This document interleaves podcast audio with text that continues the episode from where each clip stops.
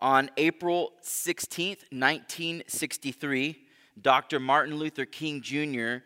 sat confined in a city jail in Alabama where he wrote his famous letter, Letter from a Birmingham Jail. Uh, jail. It, it's well worth your uh, an hour to read through uh, his letter. It's, it's a letter written to clergymen. And he's writing to these clergymen because uh, these particular clergymen had called Dr. King's activities in leading the civil rights movement as unwise and untimely. And so he, he was labeled an extremist, and he wrote a letter to them to kind of explain where he was coming from. Here's a little bit that he said in that letter. He said, Though I was initially disappointed at being categorized as an extremist, I continued to think about the matter. I gradually gained a measure of satisfaction from the label. Was not Jesus an extremist for love? Love your enemies, bless them that curse you, do good to them that hate you, and pray for them which despitefully use you and persecute you. Was not Amos an extremist for justice? Let justice roll down like waters and righteousness like an ever flowing stream. Was not Paul an extremist for the Christian gospel? I bear in my body the marks of the Lord Jesus. Was not Martin Luther an extremist? Here I stand. I cannot do otherwise. So help me God. And John Bunyan, I will stay in jail to the end of my days before I make a butchery of my conscience. And Abraham Lincoln, this nation cannot survive half slave and half free. And Thomas Jefferson, we hold these truths to be self evident that all men are created equal. So Dr. King goes on to say so the question is not whether we will be extremists, but what kind of extremist will we be? Will we be extremists for hate or for love? Will we be extremists for the preservation of injustice or for the extension of justice. Though these words were written nearly 58 years ago this April, they're still just as relevant for our time today. And that final question must be answered in every single generation. What kind of extremists will we be? Will we be extremists for the preservation of injustice or for the extension of justice? Dr. King's work in the civil rights movement of the 1960s was specifically targeting matters of racial injustice. But we could expand that question to other matters of justice as well that are just as worthy of our consideration. How do we, as the people of God, engage in the conversation and work to bring justice to the injustices of racism and abortion and poverty and the most vulnerable. How do we talk about justice from a biblical world view? That's the goal of our new sermon series called And Justice for All. You see, the Bible is not silent on matters of social justice. In fact, it has a lot to say about it. Nearly on every single page of the Bible, there's something about justice. But many times, we look to CNN we look to Fox News, we look to Twitter, Instagram, the NFL, the NBA, political pundits, Wall Street, corporate executives, Hollywood, and the like, without ever considering what the Bible has to say about justice. There's a conversation, perhaps you've heard it, going on in our culture about matters of justice. It happens uh, in, in, in the culture, it's happening in churches, but it's happening completely void of the Word of God when he's actually the one who defines, declares, and demands justice. Now, let's not pretend this whole conversation is a very hard conversation. It's a divisive conversation. It's one that can often get heated and out of control. And yet, it's an important conversation because justice involves real people who experience real injustice. And so, as we begin this sermon series, I want to give us a few guidelines of how we're going to engage in this conversation. First, we will extend charity in conversation. We hope, your pastors hope, we've been praying that this series would stir up conversation, but our hope is that it would stir up conversation, not division. So, what that means is we're going to listen. Before we speak, we should listen and ask questions. We will assume the best of people and not the worst of people. If we're having a conversation and it's hard, we're going to take a break, and that's okay. We'll abstain from conversation if we feel like we can't handle it in a way that maintains conversation and relationship. We've got a booklet at the back resource table. It's called How Can I Love Church Members with Different Politics? It is a great read. Please get, do yourself a favor, pick up a copy and read it. It's incredibly short, but it's also incredibly helpful as we try to maintain charity and conversation. That's the first thing. Second, we can't say everything about everything. Entire books are written on some of the topics that we'll have one week to talk about. And so we simply won't be able to say everything that could be said about every single topic. That burden no speaker should bear. But what our goal is to do is to give you a framework from the Bible for thinking through each topic.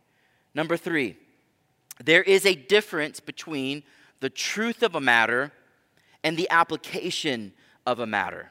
Here's what I mean. Our goal is to think about these topics from a biblical worldview. So, whatever the topic is, be it racism, abortion, poverty, and the vulnerable, we're going to look at what does the Bible say about each one of those topics.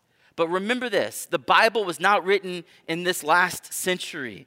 It doesn't give us detailed policies about how these issues get worked out in 21st century America. It doesn't give us a detailed plan of how we extend justice to our neighbors in the everyday stuff of life. It gives us principles, it gives us guidelines, and then we have to do the hard work of application, of thinking, okay, so how do I, in my time period, where I live with my neighbors, how do I extend what the Bible says I need to extend? We want to give a framework and a grid about thinking through these topics, and then we've got to do the hard work of prayerfully considering how those topics get worked out in application and policies. Number four, we will need prayerful discernment on how to respond. So there is no, make, make, make, no mistake about it, there is a response required, but we need to be prayerful and thoughtful about how we respond. And it can be very easy as we go throughout this series, as we're talking about some of these heavy topics, to get overwhelmed as you're considering what your response might be and how you are to be uh, involved in extending justice in these various topics. But I want us to feel the freedom to take a deep breath. We are not going to solve all the social ills of the world in this six week sermon series. We're just not. Big problems are not solved by erratic, frenzied haste decisions. That's not how any problem is solved. We can remember and take comfort in that God is sovereign he is in control. So, what that means is, as we think through these topics, we can be prayerful and thoughtful about how to respond. That doesn't mean we stay prayerful and thoughtful forever. There is a time for action, but it does mean we can give ourselves the gift of thinking thoughtfully and prayerfully. And finally, number five, this is a big one. We are not advocating for any political party our church is not Republican. Our church is not Democratic. It is not libertarian. It is not independent. You know why? Because we are the church of Christ Jesus. He is our king, He is our leader. And so we're not beholden to, hostage to any political party. Our platform is not found in, the, in republicanism or democraticism, it's found in the Bible. And hear me, there is not a single political party that fully embodies the ethics of Jesus. There's not. You can't find one. That's why it's normal for Christians who are following the scriptures to feel like political orphans. But it's okay to be a political orphan. You know why? Because we are not orphans. We are adopted and loved by the God of the universe. So here's what that means.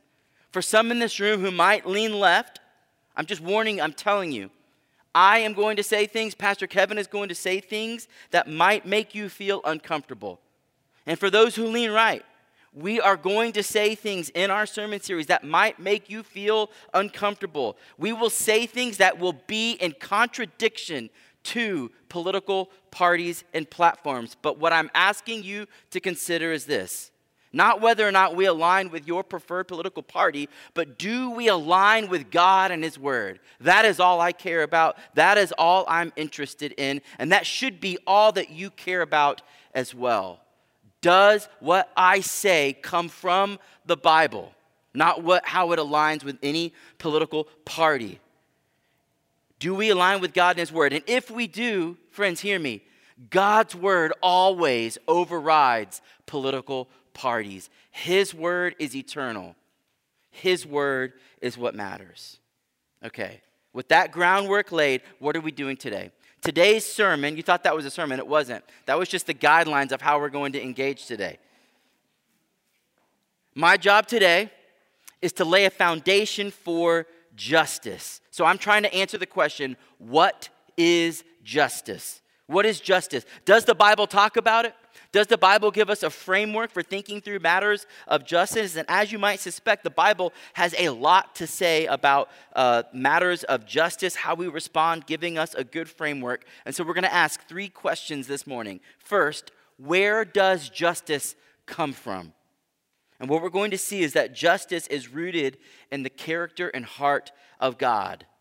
I'm going to try to make the argument that justice, this idea of justice, is not self evident to humanity, but flows from God to humanity because we're made in his image. Second, we're going to ask, what is justice? This is where I'm going to put on my nerd glasses show you that I learned a little bit of Hebrew, and tell you about these words that the Bible uses justice and righteousness. And we're going to look at a lot of passages of Scripture. I told Marie that I owed her a hot chocolate because there's a ton of slides today, more slides than we've ever had before. But it's important that we look at the biblical words and ask, what do those words actually mean? If we're going to know what it means to do justice or be just, we want to know what the Bible says. And finally, third question is what is my responsibility for justice? The Bible is emphatically clear that justice is required for all believers. No one is exempt from pursuing or executing justice. God expects that those who've received His grace, those who've received His mercy, become extenders of His grace and mercy. We've got a lot of ground to cover, so let's start from the beginning and ask where does justice come from? Psalm 89 13. You have a mighty arm. Strong is your hand, high your right hand. Righteousness and justice are the foundation of your throne. Steadfast love and faithfulness go before you. In verse 13, the psalmist highlights God's omnipotence, his un- unmitigated power, that his strength is mighty. And on his own, that should give us pause, right? Because unmitigated power leads to injustice. Wasn't it Lord Acton who rightly said, power corrupts, but absolute power corrupts absolutely? However, God's power is grounded upon the foundation of his righteousness and justice. So here's what that means His steadfast love and faithfulness always accompany his power. See, if he was powerful and not loving, we would be terrified of him. But he's all powerful and all loving. Do you see this full picture of God? He's absolutely powerful, yet at the same time, he's absolutely righteous. He's just, he's loving, he's faithful. Let me give you a taste of what the Bible says about the just character of God. There are pages and pages of biblical text that declare God's heart for justice. I'm just going to rattle off a few. Isaiah 61 8. For I, the Lord, love justice. I hate robbery and wrong.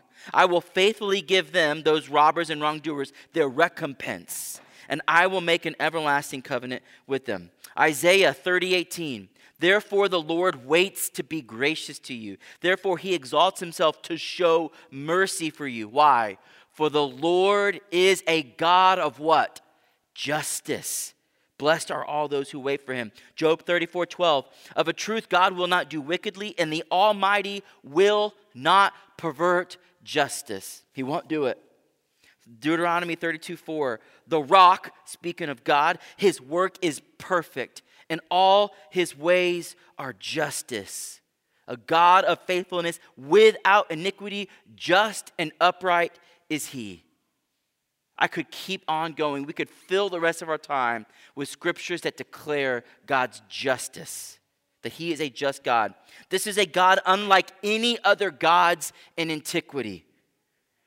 What the biblical writers are doing is they're, they're giving us a revolutionary picture and declaration of the character of God. If you study all the gods of antiquity, they were capricious. That's just a fancy word that means when someone is given to sudden and unaccountable changes of mood or behavior. And that's bad when humans are capricious, but if gods are capricious and they have all these powers, it gets really devastating for humans. You don't want a powerful being to have uncontrollable mood swings, right? You don't want a powerful being who deals unjustly. There's a historian named Tom Holland He's a expert in Greco-Roman culture. He speaks to this point. He writes, "How were mortals to avoid offending these capricious and ever status conscious deities?" It was Theognis who asked, Are there no guidelines set by heaven for mortal men, no path to follow that will please the gods? This question, which the sick, the bereaved, or the oppressed could hardly help but ask, had no ready answer. The gods, as inscrutable and whimsical as they were, rarely deigned to explain themselves. Here's what he's saying We take it for granted that the God of the Bible is declared over and over as a just God. But the gods of the pantheons were just like humans, just with immortality and special powers. They were conniving, they were vengeful, they were promiscuous, they were unrighteous and unjust, and they set no guidelines for how man would ever please them, and they punished humanity for not guessing correctly. Think about how uncruel it is to go, you, you, there, you need to please me, but I'm going to give you no indication, no clear path for how to do that. And when you don't please me, as you inevitably won't, I'm going to punish you for it. They were, uh, the oppressed would ask for justice, but no answer would come. And it's into this milieu, it's into this culture, the psalmist writes that when we approach the one true God, we're approaching one who is supremely powerful, but who is at the same time righteous, just, loving, and faithful. Here's another one we heard earlier from Psalm 146. Blessed is he whose help is the God of Jacob, whose hope is in the Lord is God, who made heaven and earth, the sea, and all that is in them, who keeps faith forever. Pay attention to verse 7. Who executes justice for the oppressed who gives food to the hungry. The Lord sets prisoners free. The Lord opens the eyes of the blind. The Lord lifts up those who are bowed down. The Lord loves the righteous. The Lord watches over the sojourners. He upholds the widow and the fatherless, but the way of the wicked he brings to ruin. Do you see what he's saying? God extends justice to the oppressed. God feeds the hungry. He sets prisoners free. He gives sight to the blind. He comforts the weary. He watches over the traveler, upholds the widow, and he defends the orphan. This passage, like all the others we read, shows God's concern for the oppressed, the marginalized, and the vulnerable. Here's another one Psalm 68, 4 to 5. Sing to God, sing praises to his name, lift up a song to him who rides through the deserts. His name is the Lord.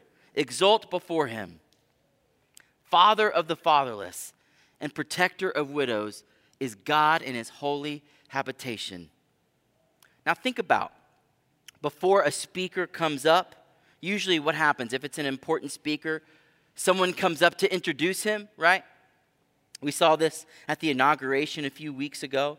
They tell a little bit about the person before they come up, and they tell you about their accomplishments. They tell you what kind of person they are. Here, the psalmist is introducing us to God. And how does he introduce him? father of the fatherless, protector of widows. Of all things that the psalmist could say to introduce us to God, of all the things the psalmist could say to stir our hearts' affection and worship, he picks these. Why? Because it is a remarkable and praiseworthy thing that the infinite God, the God of the universe, would be concerned with the marginalized and the vulnerable. And the psalmist is saying this is one of the main things he does in the world. He sees the vulnerable, he sees the oppressed, and he takes up their cause. That he would even notice it is astounding. But the fact that he's moved to action is spectacular and praiseworthy. This is where the conversation about justice has to begin. It has to begin with God. Did you know that the only reason you and I have an impulse to be concerned with justice, the only reason that we say things aren't fair, the only reason that we care at all about justice is because God is fiercely concerned with matters of justice. It is part of his character and nature. Justice is not something outside of God that he just so happens to be concerned with. No, justice is wrapped up in his very nature. He is good and he does what is good, and therefore he is the standard and the definition of justice. Now, don't miss this. We studied this in the first 11 chapters of Genesis. Because we're made in his image, he has infused that desire for justice into each one of us. He has endowed us with a capacity and a desire for justice. This impulse that you and I have for justice comes from God because you and I are made in his image.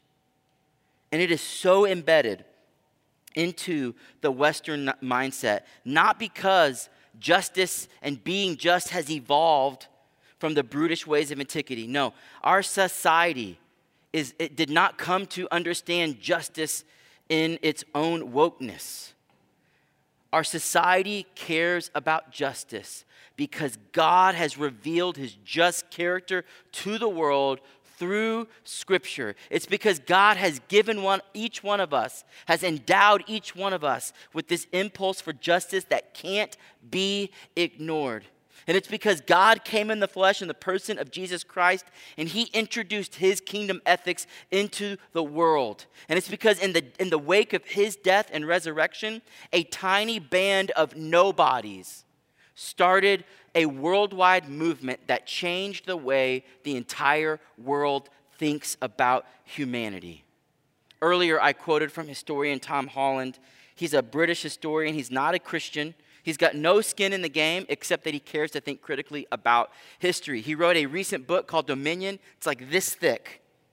And he traces how Christianity changed the world. He goes through every single era and looks at the norms and values of that society, okay? And what he's basically saying is, is that Christianity so changed the world that almost all of our norms and values that we take for granted today actually come from Christianity. See, he himself is a secular humanist, and here's what that means he's not a Christian, all he basically believes is that humans deserve to be treated with equity and civility, and that we should try to take care of the powerless and the marginalized, and that we don't need religion to do it. But as he has studied history his whole life, he realized that the notions of human rights and treating people with justice did not come from Greco Roman culture. It did not come from Greco Roman virtues. It did not come from our own human nature or even from secular humanism. That everyone's impulse for justice comes from Christianity. Here's what he writes Humanism derives ultimately from the claims made in the Bible that humans are made in God's image, that his son died equally for everyone, that there's neither Jew nor Greek, slave nor free, male nor female, that humans have rights, that they're born equal, that we're owed sustenance and shelter and refuge from persecution. These were never self evident truths. Here's what he's saying He's simply looking at history, looking at the data, and he's being honest that these values that we all share of human dignity and justice, they don't come from anywhere else except Christianity. What he's saying is if we're intellectually honest, everyone out there calling for justice, calling for virtue, has Christianity to think for those virtues and values. You know what Darwin thought about human rights? You know what he thought about feeding the poor, feeding the hungry, caring for persons with disabilities? Here's what he said. He's got a whole, uh, he's got a whole uh, chapter about um, all that work happening among the poor and the marginal, marginalized. Here's what he said No one who's attended the breeding of domestic animals will doubt that this must be highly injurious to the race of man. You know what he's saying? He's saying, listen, if we're going to evolve and get better, we can't take care of the weak and the marginalized. We have to leave them behind. All you have to do is look at breeding animals and you realize you throw out the weak ones. You throw out the ones who can't make it so that the strong survive. You know who Darwin influenced? Frederick Nietzsche who wrote about social evolution of man. He called his new humanity, his hope for humanity, was called the Ubermensch, which roughly translates to the Superman. This was a humanity that would leave behind the Christian ideas of caring for the poor and marginalized. He thought human rights were laughable. He saw them as weak and injurious to the human race. You know who influenced, you know who Nietzsche influenced? A man by the name of Adolf Hitler. And we all know how that story goes. Ideas have consequences. What's my point? Friends, without God, there is no standard of justice, only personal or societal preferences, which are what? Just as varied and whimsical as the gods of the pantheon. And without God, things spiral into destruction and chaos. Justice comes from God.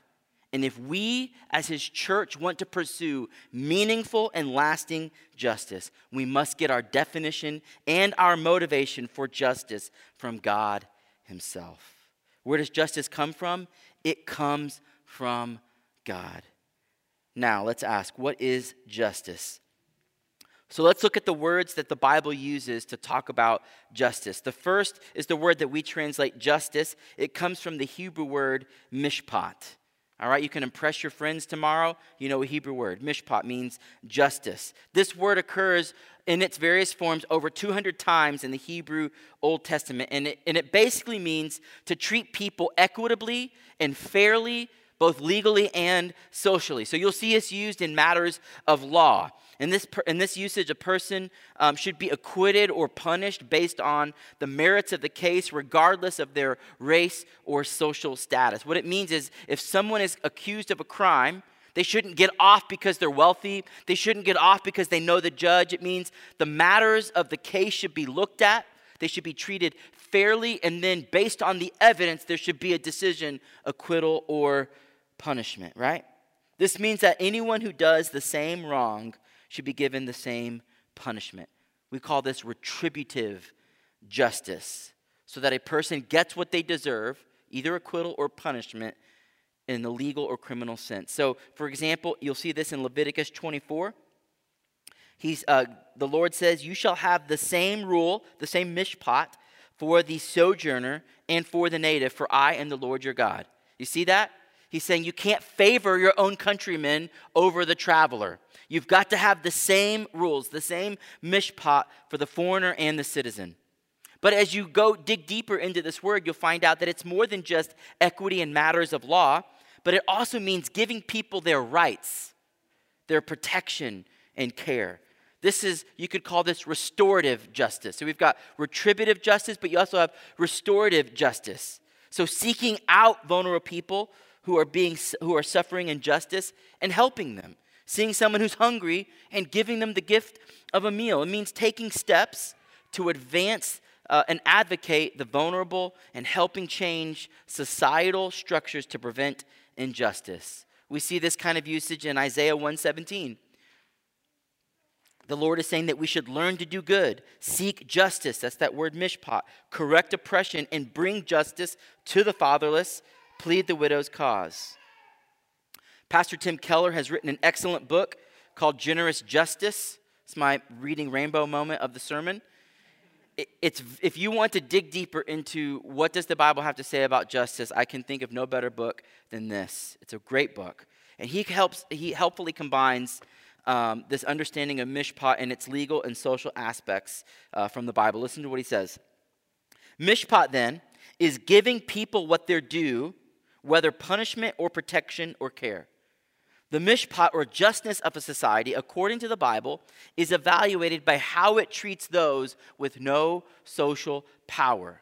Any neglect shown to the needs of the vulnerable is not called merely a lack of mercy or charity, but it's a violation of justice. So, what we see is that biblical justice is both retributive and restorative, and it means that people are given what they're due, whether that's punishment, protection, or care.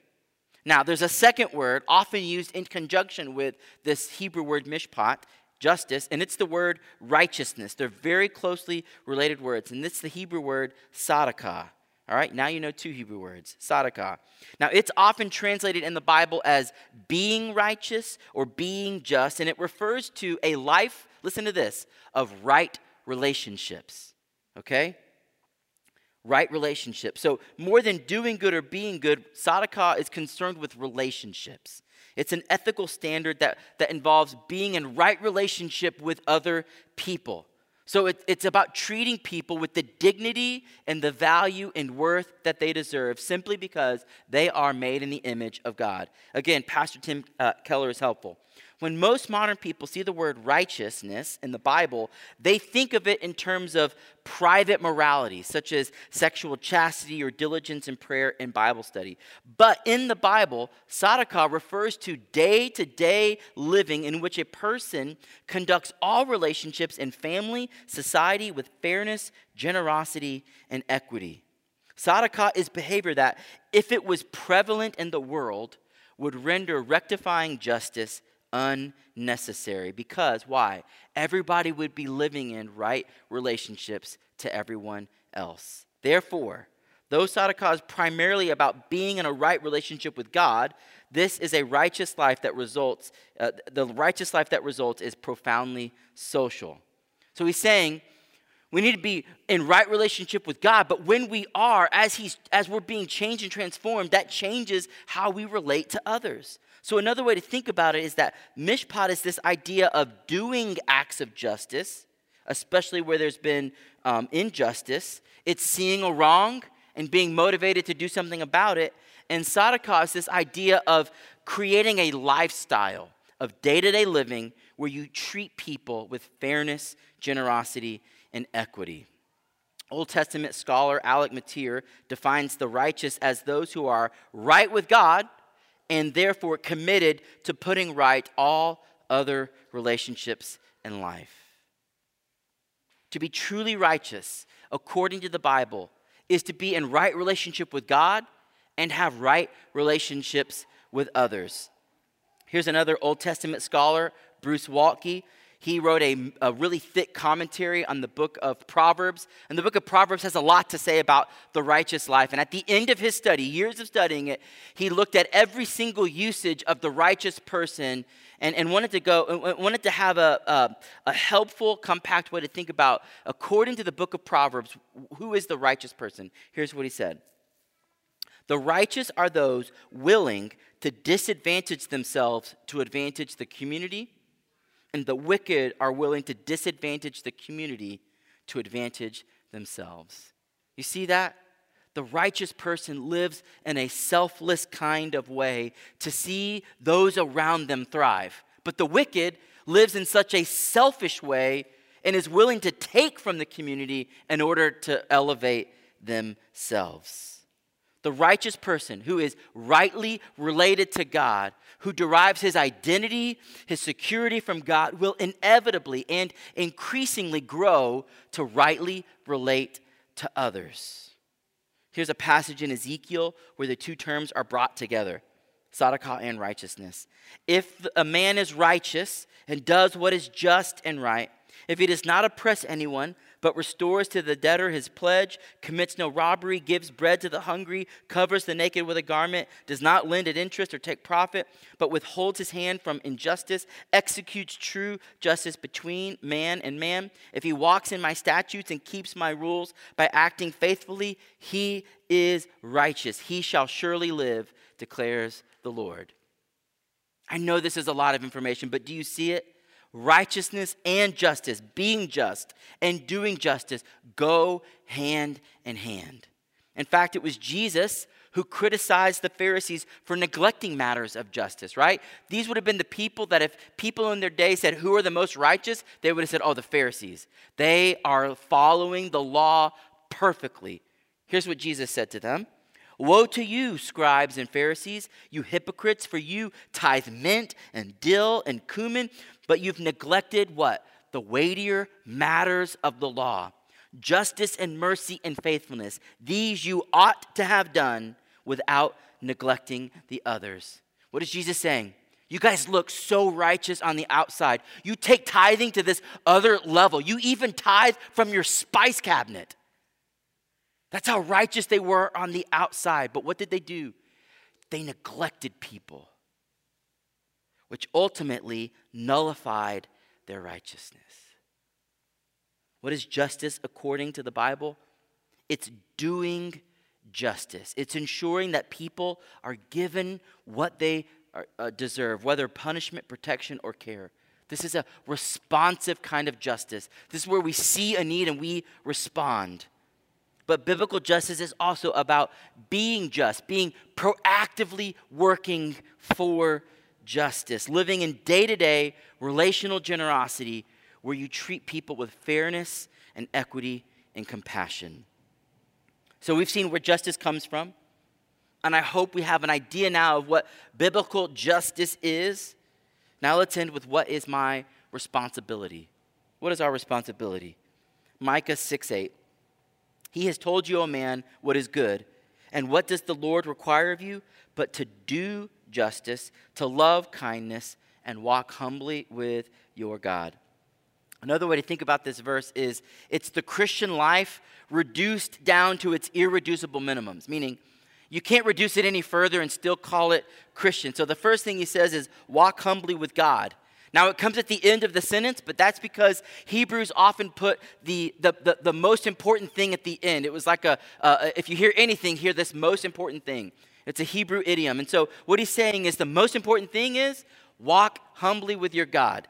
Get right with God by giving up your prideful ways of self preservation and self exaltation and self salvation. In humility, recognize your utter need for forgiveness that comes through faith in Jesus Christ. With humility, recognize your utter need for forgiveness. Live in dependence on God. And, and, and Micah is saying this has to happen first. You can't do the other things, justice and loving kindness. You can't earn favor with God. It doesn't work that way. That's earning salvation, and the Bible is emphatically clear. Salvation is a gift from God, not a reward of good works.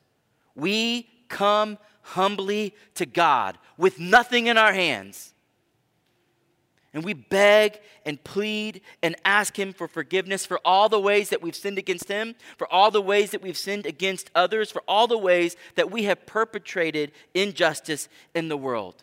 And when we come humbly to God, you know what He does? He lavishes His forgiveness on us. He forgives us simply because He is a loving and forgiving God. And he's provided salvation for us through the life and death of Jesus Christ. So when Jesus came to earth, he lived a life of perfect righteousness and justice. So that in this great gospel exchange, he would take our life of unrighteousness, he would take our acts of injustice, he would take those on himself, and what would he give us? He would give us his perfect life of righteousness and justice. That's what Peter means when he says in 1 Peter 3:18, "For Christ also suffered once for sins, look, the righteous for the unrighteous, so that he might bring us to God, being put to death in the flesh, but made alive in the spirit." That's how we become a Christian. That's how we walk humbly with God. Then, As one who's been forgiven and already been shown mercy, we do this second part of Micah 6 8, and that's to do justice and love kindness. That's doing justice and being just. This is responding to matters of injustice and helping do everything we can to create a society where people treat each other with fairness, equity, and compassion. Doesn't that sound, doesn't Micah 6 8 sound a whole lot like Jesus when he was asked, What is the greatest commandment? Do you remember what he said? They came to him and said, Jesus, what is the greatest commandment? And here's Jesus' beautiful response. The most important is this Hear, O Israel, the Lord our God, the Lord is one. And you shall love the Lord your God with all your heart, all your soul, all your mind, and all your strength. And then he gives them a bonus. He says, The second is this You shall love your neighbor as yourself. There is no commandment greater than these. You see, Micah and Jesus are saying the same thing love God, love others. This is what the right life looks like. Your neighbor is created in the image of God, just like you.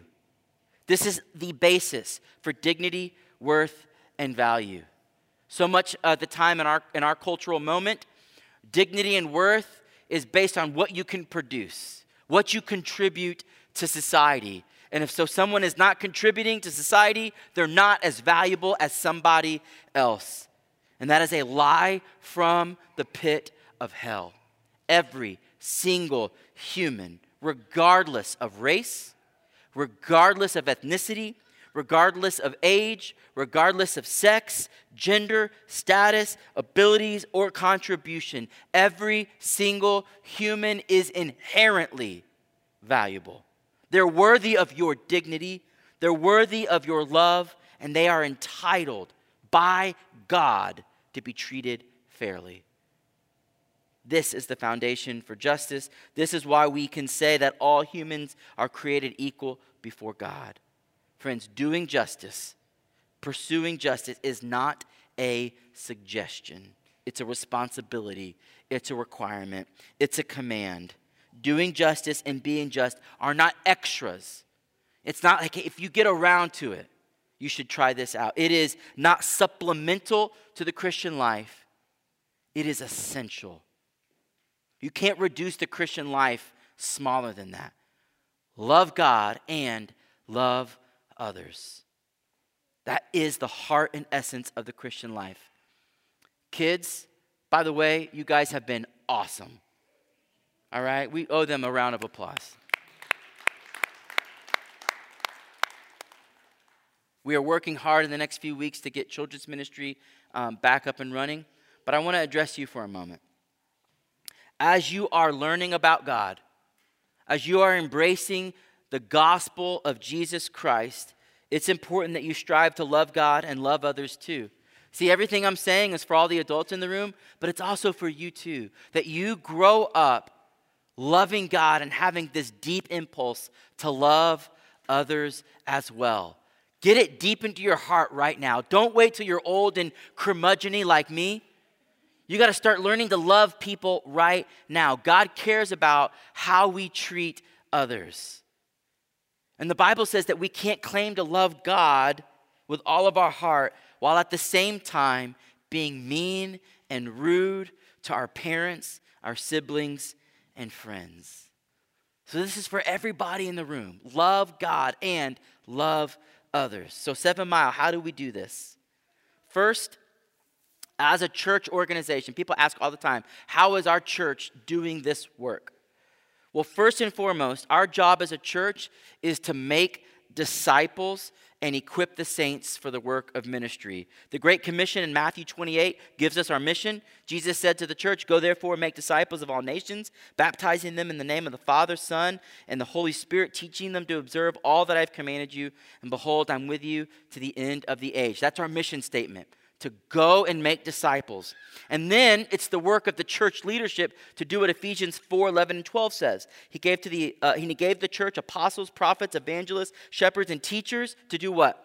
Equip the saints for the work of ministry, for the building up of the body of Christ. So here's what that means The church, as an organization, is tasked with equipping all of its members, the whole body of Christ, so that every area of your life and my life is influenced and shaped by the gospel. So, everything that we're talking about today should be starting to infuse in us so that we go out and do this work. We want every area of your life to be influenced and shaped by the gospel. But what that doesn't mean is that the church as an organization is supposed to create a litany of nonprofits to do this work. So here's what happens as you grow and your understanding of God's concern for the poor, you right here in these seats that you will be motivated, compelled to go and serve at homeless shelters and feed the hungry. Now, from time to time, our church will partner with local organizations in our community to help provide opportunities for our people to give and to serve. But it doesn't mean that the church, Seven Mile Road, is going to create one nonprofit after another in order to do this work because the ministry of the church is not done by the church organization, but by the people of the church. Church, look at me. You are the church. Our 501c3 status is not the church. You are the church. We are the church. We will not create a slew of nonprofits like homeless shelters and food pantries and social services and all that. You know why? Because our job as the church is to equip all of us so that we take our giftedness, so that you take your industry, that you take your abilities, that you take your passions, and you go out and change the world. The reality is, no single organization can do all things well. It is a recipe for disaster. The church, as an organizing structure, is to do its job to equip and call people to action. And then it's our job as the people to go out and do justice in the world. So, as God gives you opportunity, as God gives you passion, we're gonna find there's all kinds of areas that we can get involved in. You can't even be involved in all of them. There's no possible way. You don't have enough time and resources to do that. But as God gives you passion, as God gives you a leaning, as God has gifted you in your own unique ways, we go out into the world to pursue matters of justice. Now, second, that's what it looks like for the church. Second, what does it look like personally and individually? Now, we're going to get into this in more detail over the next few weeks as we look at particular areas of injustice. But for right now, here's some general principles that you can store back in your mind. Number one, be fair, honest, and compassionate in the everyday interactions with people. Look at me. You don't need to join a, a movement, you don't need a, a, a sign to protest to do this. You can just do this today with everyone you come into contact with. Strive to be fair, honest, and compassionate.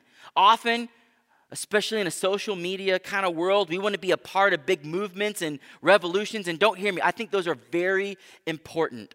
But don't discount the impact of everyday kindness. It goes a long way. As you interact with people, be just, even at cost to yourself. This is proactive justice. You really can change the world one person and one interaction at a time. Number two, be generous with your time and resources. Be generous with your time and resources. Here's what that means you've got to start budgeting your time and resources so that you have margin to give them away. If your calendar is so packed, jam packed, that you can't say yes to needs, then you'll never be able to do anything. Make sure your calendar has space to say yes to needs that arise. If your personal finances are so tight that you couldn't spare a dollar to somebody, you'll never be able to respond to a need. Make sure you have money set aside, ready to be given away, just sitting there so that when needs arise, you can say, Yes, I've already made a plan for that. I've made a plan to be generous. Number three, find specific areas of injustice where you can be involved. Friends, there are no shortage of wonderful organizations in our communities right now that are doing good work to alleviate injustice. And I'll be honest with you, some of them are Christian and some are not. Some might perfectly align with your beliefs and others not so much. But regardless, pray and ask where the Lord could be leading you and get involved. Be a part of something bigger than yourself. Let me free you up. You don't have to be a part of every single cause. No one has time to be involved in every single thing. But pray and ask, Lord, where might you be leading me? And go and serve. Go be the church in the community. Let's be proactively involved in seeing injustices in our world righted. This is what it means as a church to pray and ask that God's kingdom would come here on earth as it is in heaven. I know that was a lot, but friends, justice comes from God. You and I are made in God's image. Everybody deserves to be treated with dignity, worth, and value. God is Himself justice, and He has infused in you a desire for justice. It comes from God. Justice means giving people what they're due. If they need protection, if they need care, if they need a meal, justice means seeing those needs met. It means living with day to day generosity as we treat people with fairness and equity. And justice is required for you and me. It's essential, it's part of what it means to live out the gospel because God expects those who bear his name to show his same concern for justice. Let's pray.